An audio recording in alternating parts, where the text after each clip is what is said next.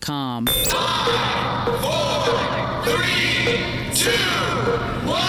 right, let's do this. Get set. This is Running Flat Radio with Chris Usinski on AM 800 CKLW, the information station.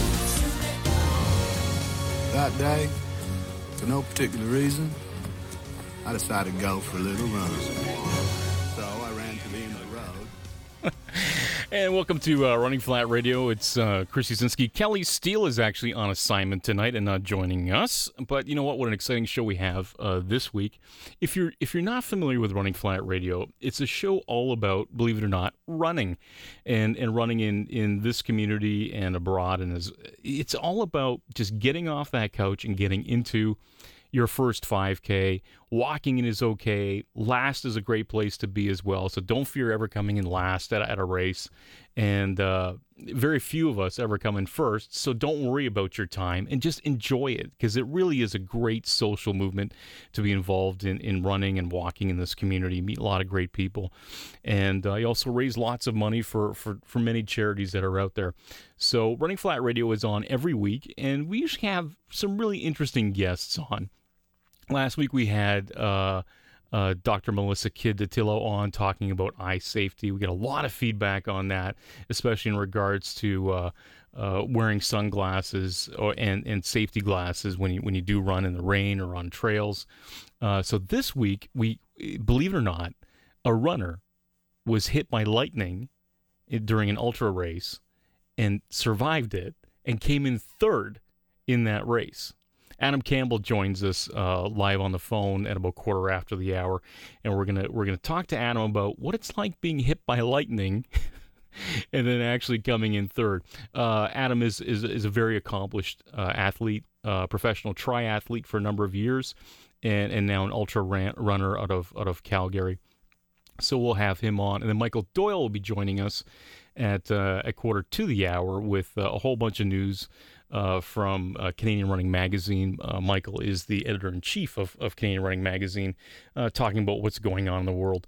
So, this is in the Windsor area, Color Run Week for us. Uh, it's, it's, a huge weekend here in the city. Uh, you know, the, the rigs start moving in tomorrow morning to, to start setting up Color Run. And the, the Color Run event is, is a very, very special event. It was Windsor's largest ticketed single day event uh, in their history last year, and uh, and this year it's shaping up to be. Uh, uh, you know, comparable in size. So, so we're really, really excited to have the Color Run back in Windsor. Have everybody out there, and what I love about Color Run as a race director is um, it, it's magic to watch. Uh, it's a lot of work to, to to put on, but it really is with with the size of the crew and the equipment and and of course all the participants is really one of the most amazing events you'll ever see in the world. And uh, and of course when, when we start throwing the color optically it's it's one of the most amazing uh, things you'll ever see. The color run will be in town. We're doing race kit pickup uh, at riverfront plaza in downtown windsor on on friday.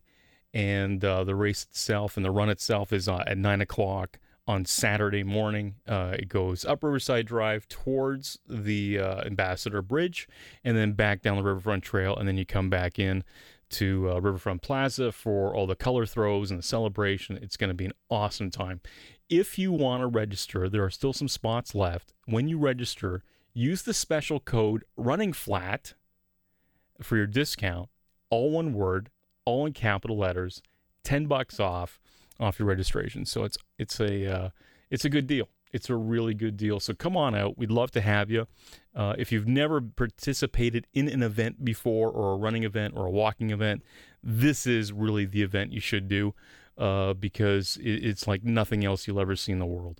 Uh, it's it's a it's a massive production, and it's all here in, in on really what is one of the most amazing uh, riverfront areas that you could ever do an event.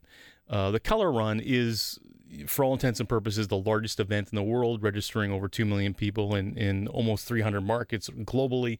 And, uh, you know, when you look at some of the properties that the Color Run takes place, when it's uh, the, the Needle in Seattle, you look at the uh, historic district in Philadelphia, and even the uh, Eiffel Tower in Paris is is their finish line.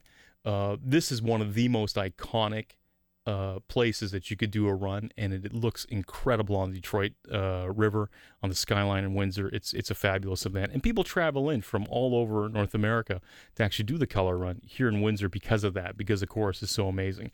So if you get a chance, uh, you can go through runningflat.com and hit on hit the uh, the color run link that's already there on on, on the runningflat.com website. And like I said, the, uh, the the discount code is running flat all one word, all in caps. And uh, we'd love to see you out there. So, a couple other things that I want to talk to before we get Adam Campbell on is looking at Run for Heroes and kind of where where you should be at in, in running. Uh, Run for Heroes is really the the big heroes weekend in Amherstburg is is really what you want to look at. Lots of events to, to, to partake in.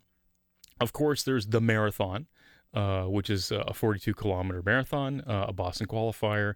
There's the half marathon, which is well on its way to uh, to selling out this year. There and and that's also on September 21st. And then there's the 10K, which also sells out uh, quite quickly, and that's on the Sunday. The Sunday, which is a really really special day this year, is actually September 21st, which is World Alzheimer's Day uh, which is a UN sanctioned uh, day uh, internationally. So it's it's really fitting that our marathon is actually on that date this year. Uh, the Saturday is really shaping up to be a, an incredible day because what we have is the 5K. Uh, which goes in and out of the uh, fort at Fort Malden in Amherstburg and goes up and down the river.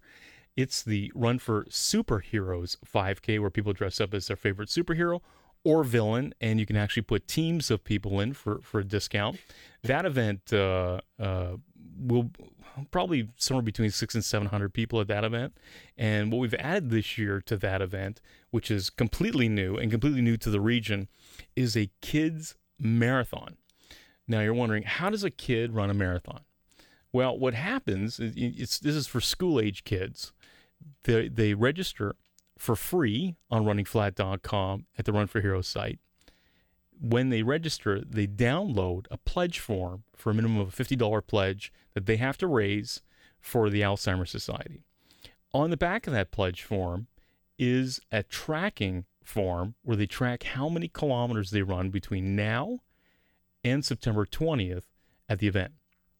What you want to do is is do 41 kilometers any which way you can whether it's half a kilometer at a time walking or running or a kilometer at a time or or two kilometers at a time it doesn't matter. You just got to get that 41 kilometers in between now and september 20th and what's amazing is you come and run that last kilometer of the 42 kilometer marathon with us at the 5k and when and when your child crosses the finish line they get a special kids marathon medal from the run for heroes and it's just a uh, it's a really exciting event.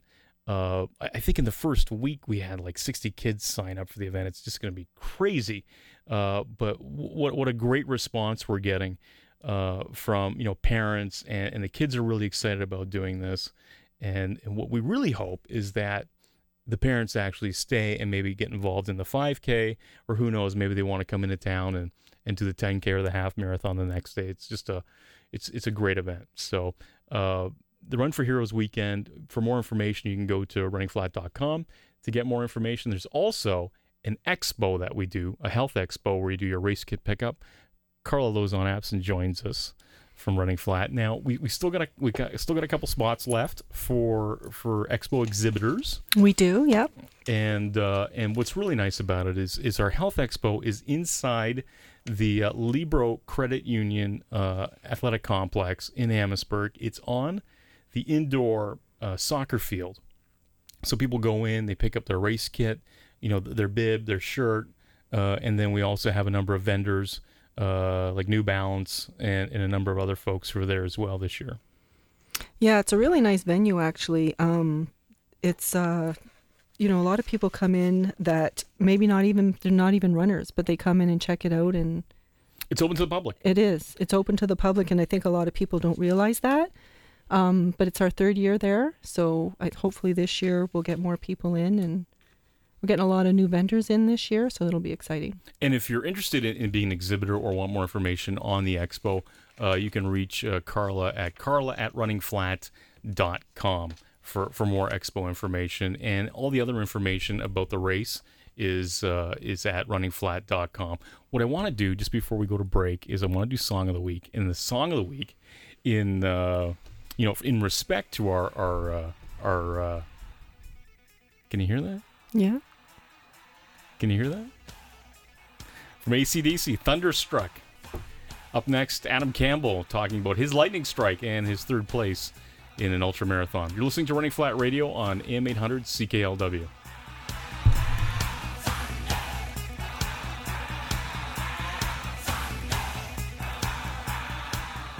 The Lynn Martin Show. I listen to this stuff and my head's going in circles. If you're thinking about it, we're talking about it. I have to call and maybe put another perspective on this whole thing. On Wednesday's show, many mom and dads take it for granted here in Canada. We've had it for a long time, and ours just keeps getting better. They are just starting to address it in the United States. We're talking parental leave.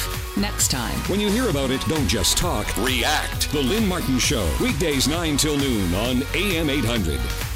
Sometimes it's better to take the route less traveled. Book a flight with Porter by Thursday, and you could save on flights to Ottawa, Montreal, and the US just by connecting through Toronto's small downtown airport. Then enjoy a free snack and beverage in our airport lounge while counting all the money you saved at flyporter.com, your savings connector. Some conditions apply, like booking by Thursday. Porter, flying refined. Discover a new way to bank. Windsor Family Credit Union is now open in downtown Windsor. Their family of free checking accounts is just one example of the financial, investment, insurance, and trust services developed with your financial needs in mind. With a friendly greeter, cafe lounge area, no teller lines, and private offices for all financial transactions, WFCU's retail locations offer a service environment that stands out from the rest. Visit Windsor Family Credit Union in downtown Windsor at the corner of University and Ouellette Avenues today. WFCU, like a bank, only better. It's easy to do more with Save on Energy. It is gonna be a hot one out there. Any contractor can tell you that the worst day of the year for your air conditioner to break down is the hottest one. But a participating contractor in the Save on Energy program, like me, can help you save with up to $650 in incentives. Just use a participating contractor to install an energy efficient heating and cooling system. Call us at 1 855 592 HVAC or visit saveonenergy.ca slash HVAC. Funded by the Ontario Power Authority and offered by your local electric utility. Now the forecast from the AM 800 Weather Center. Tonight, clearing, a low of 13. Tomorrow, mainly cloudy, a 30% chance of showers in the afternoon, a high of 21. Wednesday night, a 30% chance of showers early in the evening, then clearing, a low of 11. Thursday, a mix of sun and cloud, a high of 25. Friday, wall to wall sunshine, a high of 27. Once again, clearing tonight, a low of 13. Mainly cloudy tomorrow, 30% chance of showers in the afternoon, and a high of 21. Hey! What makes your brain so cold it shatters in three? A froster! What causes you to shiver and shake like a twerking T Rex? A froster! What makes you stronger than a snowman's bad breath slapping you in the face? A froster! The Mac's Froster, an icy cold drink now available in up to 12 Frostalicious flavors! A Froster may not cause all that stuff, but it will make you cooler than a giant weeping Yeti. Frozen tears of joy! Mac's convenience stores. Need it? Got it. Mac's. Looking to start running? Strap on a pair of comfortable shoes. Now put one foot in front of the other and keep going. It's that easy. This is this is Running Flat Radio on AM 800. And welcome back to uh, Running Flat Radio. Chris Uzinski here. Uh, you know, it was kind of a joke to go out and we always do a song of the week, a motivating song to, to put on your iPod uh, and to listen to while you're running. But we did do Thunderstruck by ACDC because our next guest, uh, Adam Campbell, an ultramarathoner from the Calgary area, uh, was struck by lightning while doing the, the Hardrock uh, 100 in Colorado and still managed to finish that ultra 100 miler third which which is which is incredible. Adam, welcome to uh, Running Flat Radio. No, thanks. Thanks for that intro too. yeah, I, I, I, I, dude, dude, you were hit by lightning. So, so let, let's let, let's let's talk a little bit about going through what was going through your mind because it, it, it's a 100 mile uh, ultra that crosses through a mountain range, correct? That, that's correct. Yeah, it's got about 68,000 feet total of uh, cumulative um, elevation gain and loss, and, and all at really, really high altitudes as well. So it's an average elevation of 11,000 feet, Jeez. with a few uh, five peaks over 13,000 peak, uh, 13,000 feet over in it. And and there's different aid tents as you go along the course where you check in, correct? That's correct. Yeah, and you can get a bit of food there and a bit of shelter if you need it. So somehow you didn't need it when you left that shelter. Let's let's let's go through that story of what exactly happened up there. Yeah, so um, coming into um, the previous aid station, it was you know it was still really warm out. The weather it was still daylight. Um, you know, a race this long, uh, you, know, it took me 26 hours to complete. So you know, you're running through the night. Um, so I left that last aid station. And I just moved into third place. Um, so I was, I was pretty excited because this is a it's a world it's a world class field. Uh, you know, one of the most prestigious ultras in the world. So I was feeling pretty good about myself, but I still knew I had a lot of racing to go. So I was trying to stay pretty calm and stay on top of um, my nutrition and making sure I was moving forward efficiently. I'm sorry, Adam. What, what mile was this? Uh, it was so.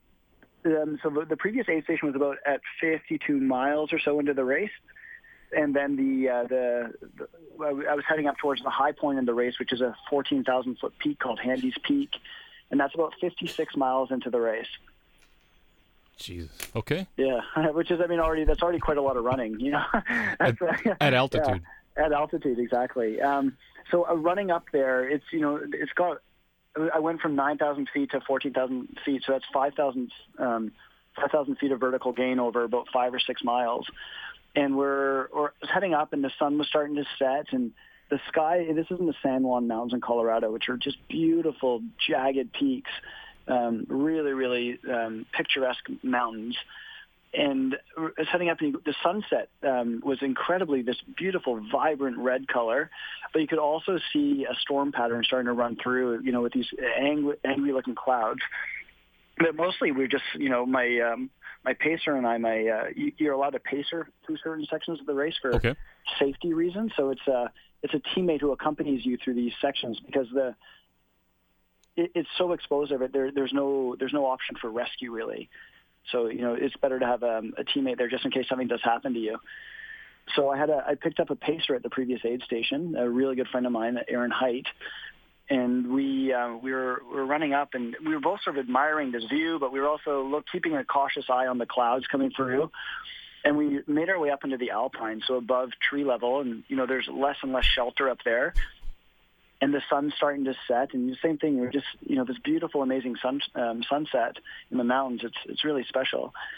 But um, but we could see lightning starting to strike at previous mountain, like mountain, the next mountain range over, and the rain started to come down and the temperature dropped. So we we stopped and put on put on rain jackets and put on our headlamps for the night section because we were going to be running through the night at that point. And as we were heading up to the the final ridge towards the summit, we actually saw lightning strike the summit, and we we both knew that things were pretty pretty serious at that point. But because there's no shelter around us, the best best option was to head up and over the mountain. Um, that's our safest bet. And, and how, how how far are you from from summit and going over that peak at this oh, point at that, in time? At that point, we're maybe only 400, 400 meters from the summit. So you uh, so you, so you guys are looking at each other saying, "Okay, let's gun it. Let let's get over this thing." Yeah, absolutely. Um, it, with this type of um, event, you know, we're wearing very minimal clothing already. So our, our biggest safety net is speed. Um, so the faster we can get up and over a mountain, the safer we're likely to be. And, and, you, if you're moving forward, you're, you know, that, that's a good thing. You want to be moving forward. You don't want to be standing still unless you've got shelter. And is the storm behind you, so you can't go back? Well, it, going back was it, it was just as far as going forward. Um, so it made more sense to move forward than to go back down Okay. somewhere.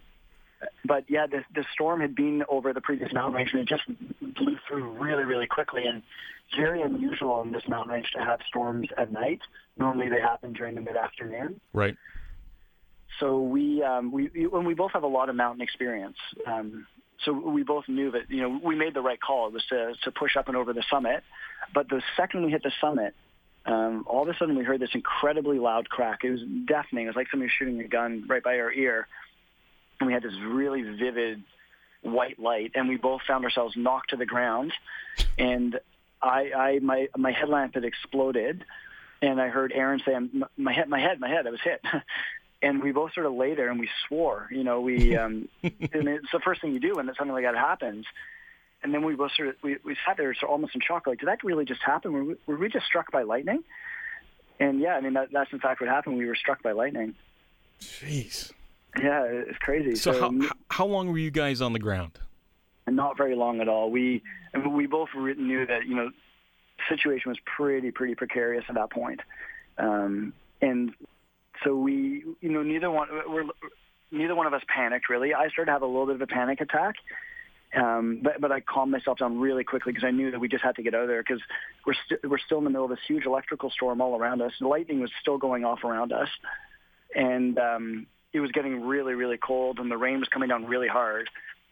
But my headlamp was out, and you know we both made sure that we were okay. Yeah. Like we checked in with each other, and uh, you know said, "We're you know how are you doing? How are you doing?" We both assessed that we were both fine and because my headlamp was out, I actually had a spare headlamp in my. I, we have a little running pack on, but it was underneath my rain jacket, and we just wanted to get the heck out of there as quickly as possible. So um, Aaron quickly got in behind me, and we ran off the mountain. And there's no trail up there. It's you know, it's all this rocky scree, really big boulders, really, really steep terrain, and a pouring, you know, at night in the pouring rain with you know, vicious winds and um, well, you're above obviously lightning. you're above the tree line, and you're two lightning rods running down a mountain. Yeah, exactly. It's two, really, really two scary. Wet, two wet lightning rods running down a mountain. Yeah, that's right. Yeah, and, and apparently we know that we conduct electricity now too. So yeah. Um, so yeah, you know, it, was, it really was though just you know get the job done, just get out of there as quickly as possible. And uh, I'm really lucky. Aaron, one reason I chose him as a as a pacer is that he just he has a really calm demeanor. So he was the perfect person to be in that kind of an environment with, and he's obviously very you know technically capable as well. And um, yeah, really, really scary and really, really strong bonding moment for both of us. I guess. So, so what, what, what, what, what's the reason for all this? You, you guys survived a lightning strike on top of a peak during a storm. I mean, something that the average person, first off, doesn't get hit by lightning, but, yeah. but sure is to walk away from it and continue running. I mean, at a motivated pace to come in third. Yeah. Well, I mean, the, the motivation was survival at that point. So, so yeah, I mean, we, we were definitely booking it down there as quickly as possible. Um, and once we got down a little lower and we actually found a bit of shelter in um, uh, under a rock, we, you know, we, I, I swapped out my headlamp, put on the new headlamp, and uh, you know, we, we checked in with each other once again to make sure that we were in fact okay. Aaron said he could feel some tingling in his arm, but we were both just really cold. So one of our reasons for for moving was also just to stay warm. You know, we were it was really really cold, so the faster we're moving, the the warmer we got. And um, was the only damage the headlamp? I mean, what, did you guys anyone get it burned or anything else? No, no, no burns. It, it wasn't a direct hit. Um, okay. So I guess there's a few different types of lightning strikes. So one of them is a direct hit, and others are rebound hits. So what had happened was we, it was obviously a rebound hit, and the, the what we the strike we'd seen previously, it wasn't a single bolt.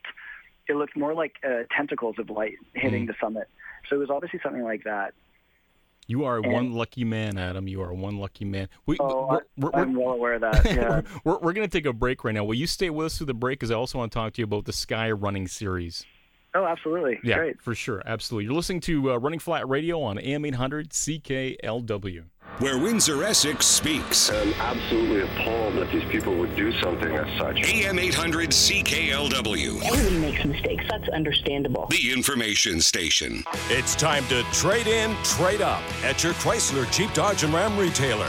Where a Dodge Grand Caravan, Canada's number one selling minivan, starts at just 19,995 with 0% financing for 36 months. And so does Dodge Journey, Canada's best selling crossover. Plus, step up to their ultimate packages, and you get DVD, backup camera, and up to $10,000 in total discounts. The Trade In Trade Up event. See your Dodge retailer for details. It's 7:30.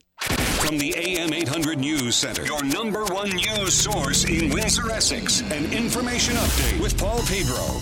A news conference tomorrow morning is expected to have the chair of the Downtown Windsor Business Improvement Association announce that he will run for mayor of Windsor. Larry Horwitz told AM 800 News in April he was considering a run for mayor and will announce his political intentions tomorrow morning.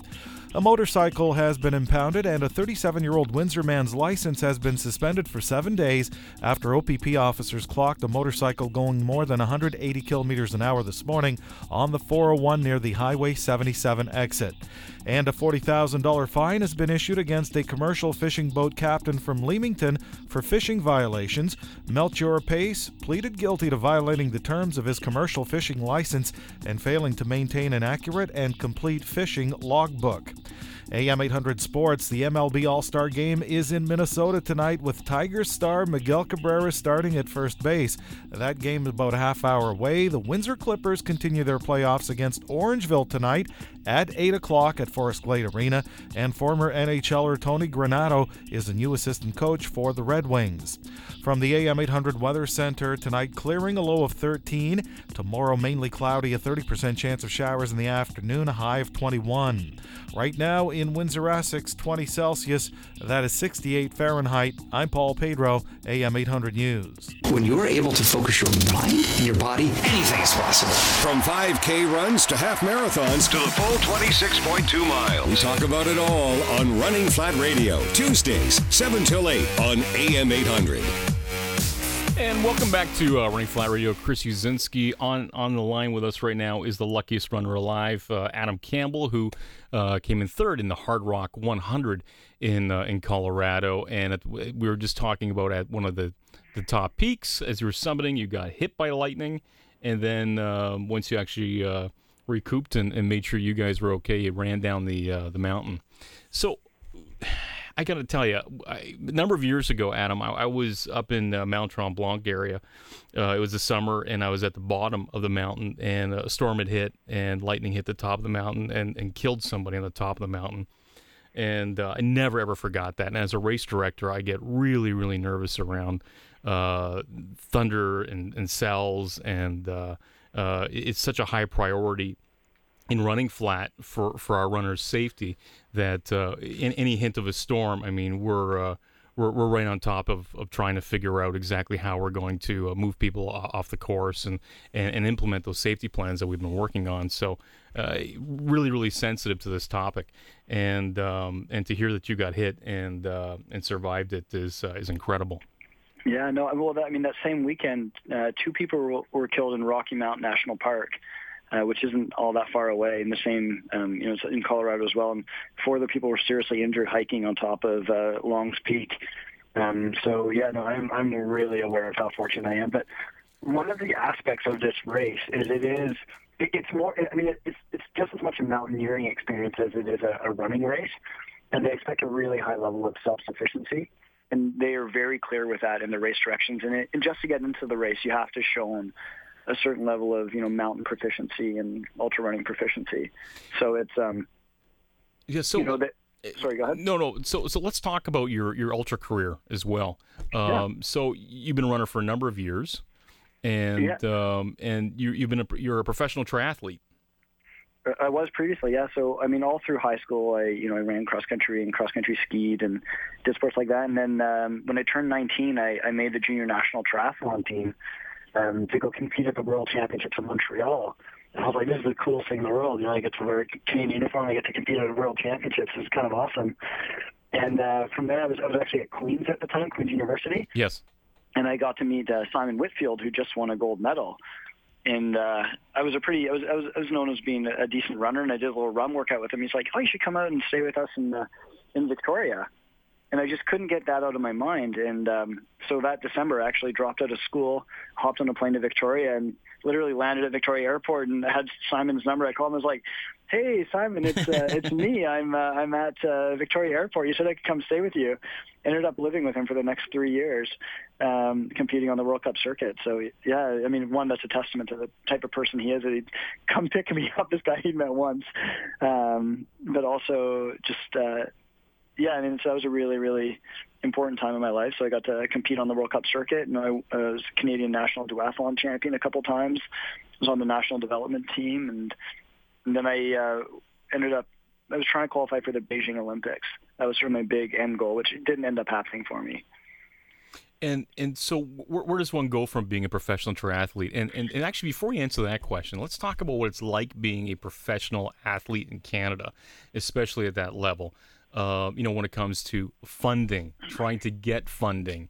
Um, you know, is is is triathlon a well-funded sport in Canada? Yeah, triathlon's a well-funded sport, but um, you know, I also wasn't at the highest level. You know, there there are people like Simon who are winning Olympic medals. You know, whereas I'm trying to make national teams. So there's, you know, there, the funding is is very is very different at both levels. Um, most of the funding is earmarked towards people who have medal potential and who are likely to make the teams, not people who are trying to qualify for the teams. Right. Um, but you know, I still I, I was lucky. I you know I, was, I trained with a group with Simon when I was there. We had all the best triathletes in Canada, some of the best triathletes in the world training with us. So, um, you know, while I wasn't I wasn't making any money, um, you know, I had access to incredible resources, to incredible opportunities, and uh, you know, I'm really really thankful for that. And is, is one of the most significant moments in my life for sure. So you retire from being a professional triathlete? Yeah, that's correct. And so in about 2006, I realized I wasn't going to make the uh, the Olympic team. Right. So I, I, I I was I was previously married, and my my former wife was going to make the Olympic team. Uh, Lauren Groves was her name, and so she she was qualifying for Beijing, and Simon was my best friend. He was obviously going to the Olympics, and so I decided to become the national team manager um, at that time to, you know, in order to be able to spend time with them and uh, continue to help support the team. So I was lucky I was able to transition over into that role. And I did that through Beijing, but at the same time, I, I was looking for what I wanted to do next. So I applied to law school, and uh, luckily got into law school. And so I was, yeah, that was sort of the next stage of my life. I figured I'd become just become a you know desk jockey. Fantastic. So Yeah. so where does the ultra bug come from?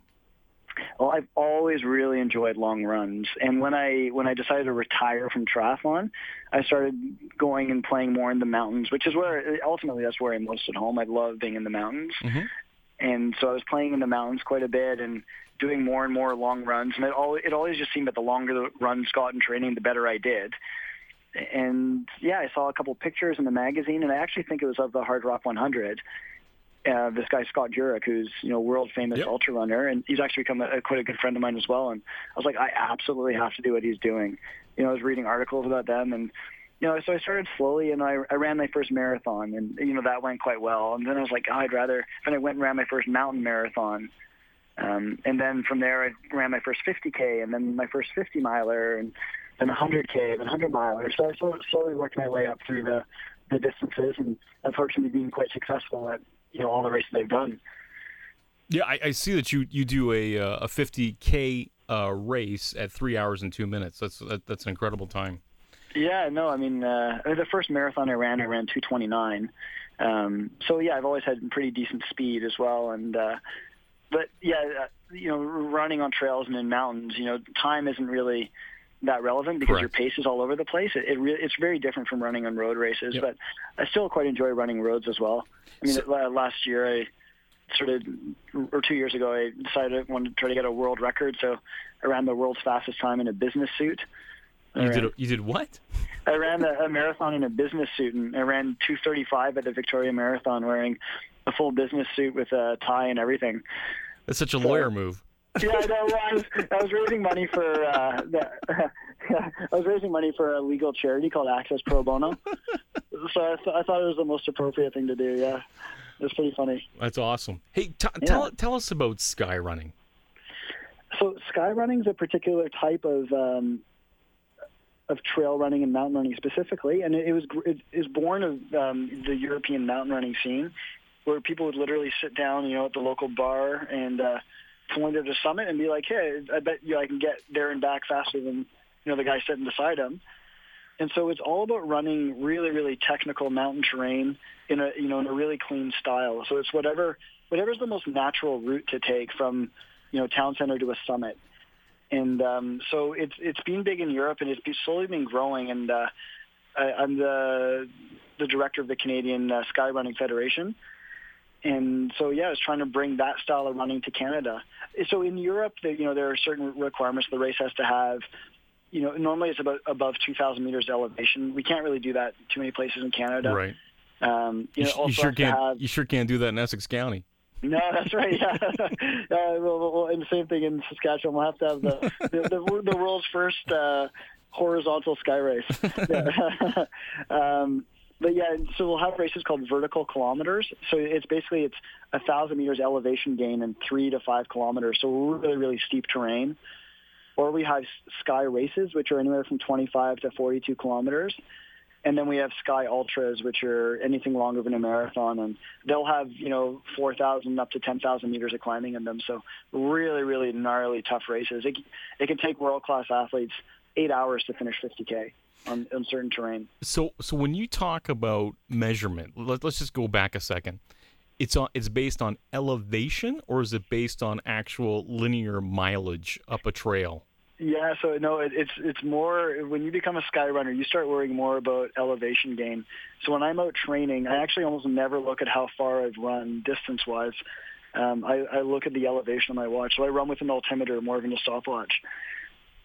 So if you're doing a 50k sky running event, that's not 50k wheeled out. That's 50k based on. Oh, sorry, sorry, no, no, it is 50k wheeled out. Okay.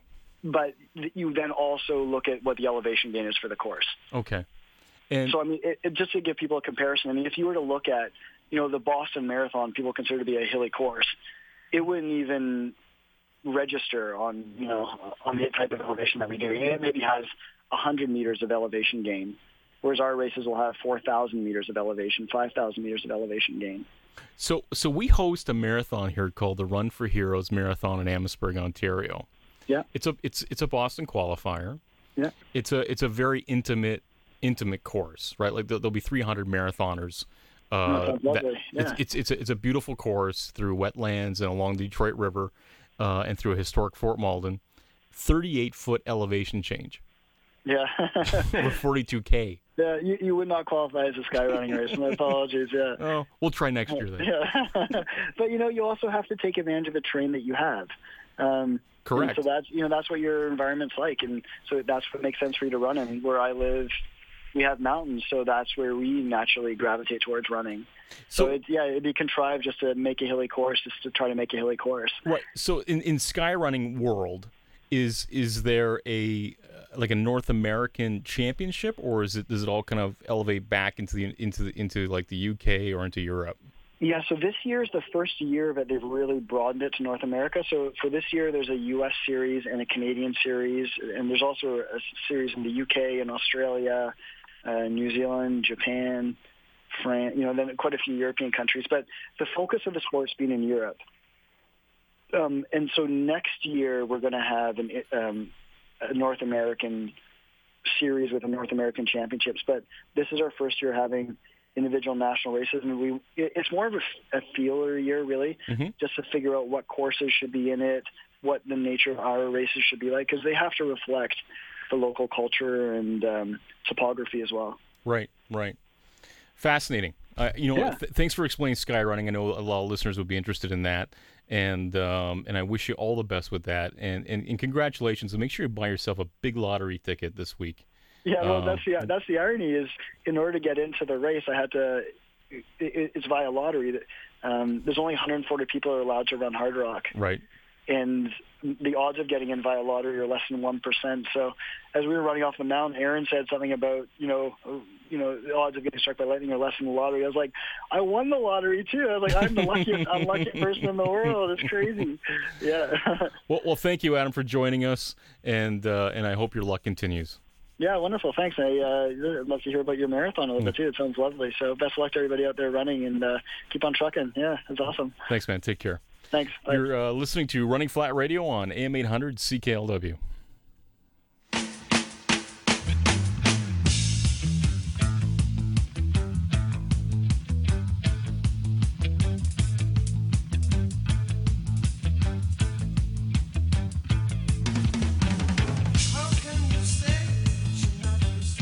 New teams, no limits. Season two of The Amazing Race Canada is now in full flight. It's about time. Yeah! Filled with spills. That is nasty. Chills. I can't even move. And lots of thrills. This is amazing. Only 10 teams remain. We're ready for anything the race brings us. Let's do this. Get her done. And a few are now feeling the pressure. I don't want to go home. Oh my gosh. The Amazing Race Canada, tonight at 9 on CTV. Brought to you in part by Scotiabank. You're richer than you think. Mike Kakuk and Lisa Williams. Every morning. My favorite morning show. The Morning Drive. On the next show, there's a new list out of the dumbest questions you could ask in a restaurant. Do you serve food here? Is one of them. At 6:20, we're going to tell you what other questions made the list. And at 7:50, it's the impossible question: a pair of weekend passes to the first annual Kingsville Folk Music Festival happening at Lakeside Park. The Morning Drive. Weekday mornings 5 till 9 on AM 800. These are the final days of Leon's famous Don't Pay a Cent event. Visit Leon's today and save up to 15% on select sofas and sectionals, up to 50% on Sealy mattresses, and up to $500 on Samsung curved TVs. Plus, you don't pay a cent for delivery on almost everything in our showroom. Best of all, you can pay absolutely nothing, not even the taxes or fees, until 2016 OAC. Leon's Don't Pay a Cent event ends Tuesday. Don't miss it. It's that time of the year again, summer. Hit the patio at the City Grill for their recharge menu with tons of tempting new options for lunch and dinner. Visit thecitygrillwindsor.com. Now the forecast from the AM 800 Weather Center. Clearing tonight, a low of 13. Mainly cloudy tomorrow, a 30% chance of showers in the afternoon, a high of 21. 30% chance of showers early Wednesday night, then clearing a low of 11. Mix of sun and cloud Thursday, high of 25. Lots of sunshine in store for Friday, high of 27. Once again, tonight clearing, a low of 13. Tomorrow, mainly cloudy, a 30% chance of showers in the afternoon, and a high of 21. AM 800 CKLW, the information station, where you're always only minutes away from the latest news, talk, and opinion.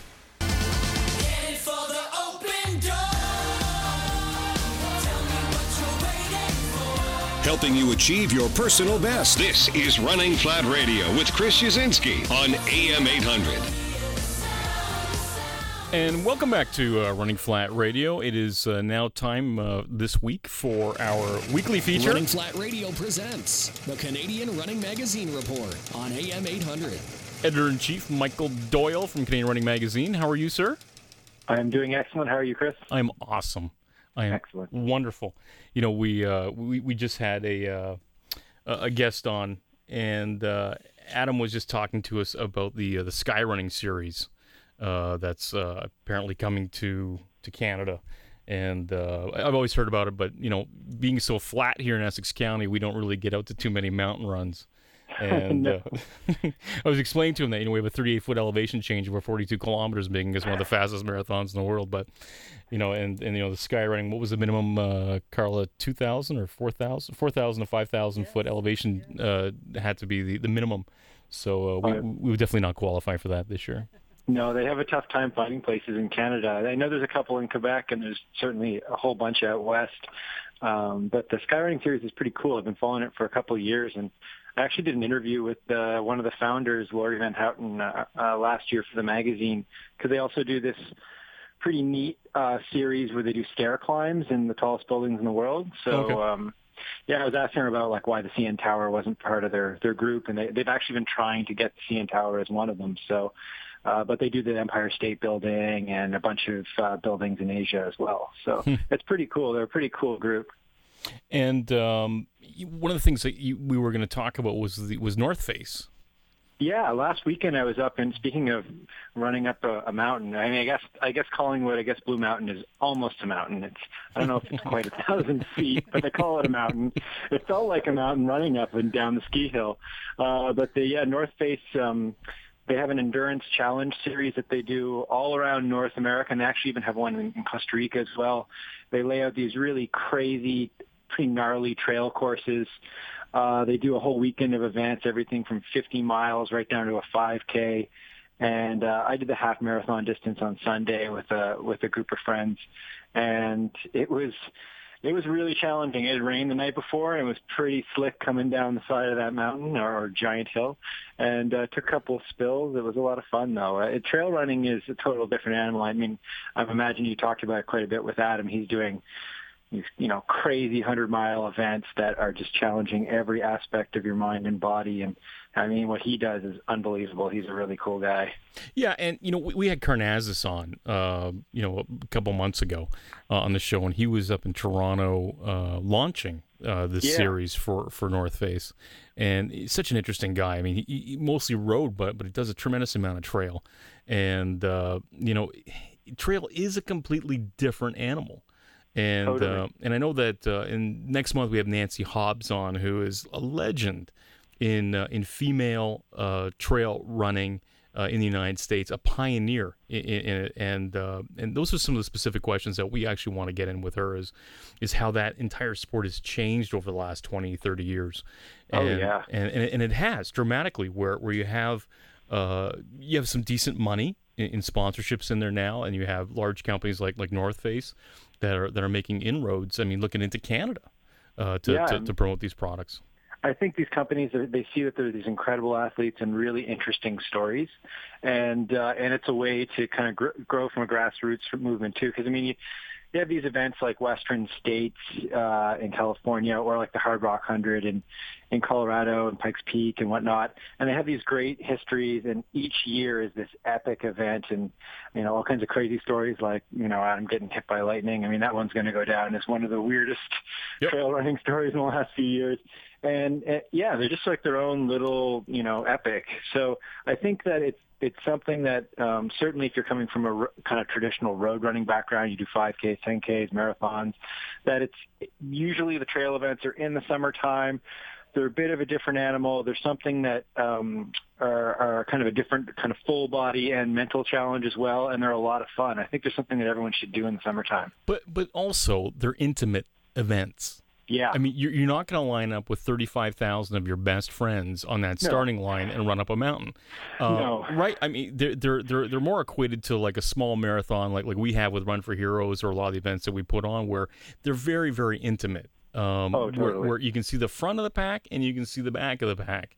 Yeah, Uh, which I mean, as you know, has has a real appeal. I mean, uh, as much as I love lining up at you know New York or Chicago with you know forty five thousand, fifty thousand of my closest friends, it's really fun to to stand in a small group and you're all going out there together and you get this kind of you know like kind of like a it's like a community event. Afterwards you, you usually there's some sort of like barbecue or a little festival. Everyone's hanging out. It's kind of like camping.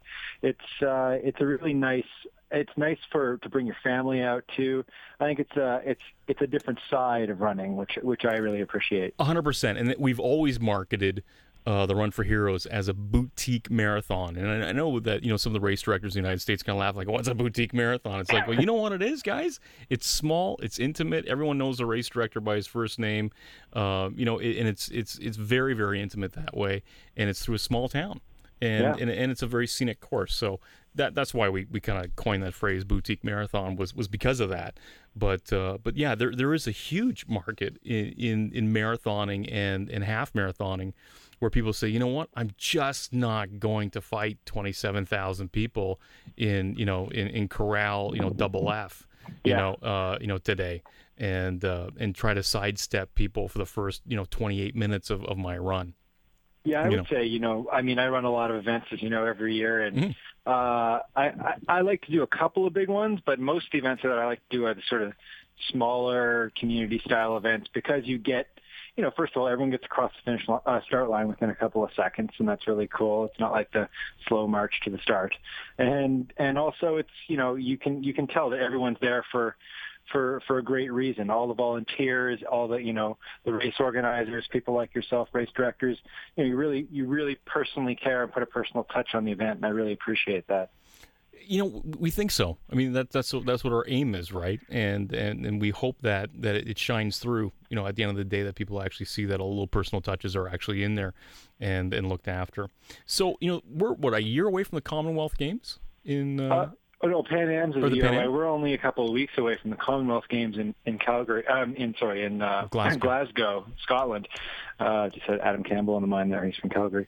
Uh, yeah, and I mean, I think we've got a good team. There's um, quite a few quite a few athletes in track and field. Uh, Lanni Marchant, of course, is running the marathon. There are a couple of weird omissions, and we actually just put an article up this evening about it. Um, people who either didn't make the qualifying standard because Canada actually has quite uh, aggressive qualifying standards for for international events. People like Nate Brannen, who you know everyone knows from going to a couple of Olympics, and he's one of our best track runners probably ever, and he didn't make a qualifying standard this year. So it's it's kind of too bad that that uh, you know Team Canada doesn't send our best you know, fill out the entire squad in every single event. So we don't have anybody for the men's 1500 meter, which is really sad because that's a really great event. And we don't have anyone for the men's marathon because Eric Gillis and Reid Coolsaet uh, and Rob Watson, who all had qualifying times, just decided that they were going to go for like, as we were talking about, kind of the big city uh, you know, fall marathons, uh, trying to run a faster time, which I can respect because this is their livelihood and they're trying to, you know, get that sub 210, you know, uh, Canadian record time. Uh, and it's tough to do that at a world championships in August. Uh, but I think it's, it's, you know, it's too bad that we're not going to send a full complement in every single event. But I do, I do think that there are quite a few exciting, runners that are going to be there, and I think it's it's worthwhile tuning in. I think the CBC is going to be going to be showing it uh, showing it. Li- I hope live. If not live, there'll be a rebroadcast in the evening. So. Uh, it's going to be a fun event. It's always cool to watch track and field and, and the big marathon events on television. In August in August this year. Yeah, yeah. Pan Am, game, Pan Am Games are next year, and I, I have a sneaking suspicion that Canada will have a full team in Toronto next year. I'm sure so, they will. I'm yeah, sure they I will. so yeah, that's wonderful, Michael. Thank you very much for joining us this week. And, uh, and, and we'll and we'll talk to you next week for sure. You are listening to uh, Running Flat Radio on AM 800 CKLW. For more information about Running Flat and what we do and all of our events that are coming up, go to runningflat.com. We always need volunteers for events as well. We're going to do a show in a couple weeks that actually revolves around volunteers and, and how important they are. And without them, we would never be able to put on running events. But uh, you know what? We'll talk to you next week and keep running. And that's all I have to say about that.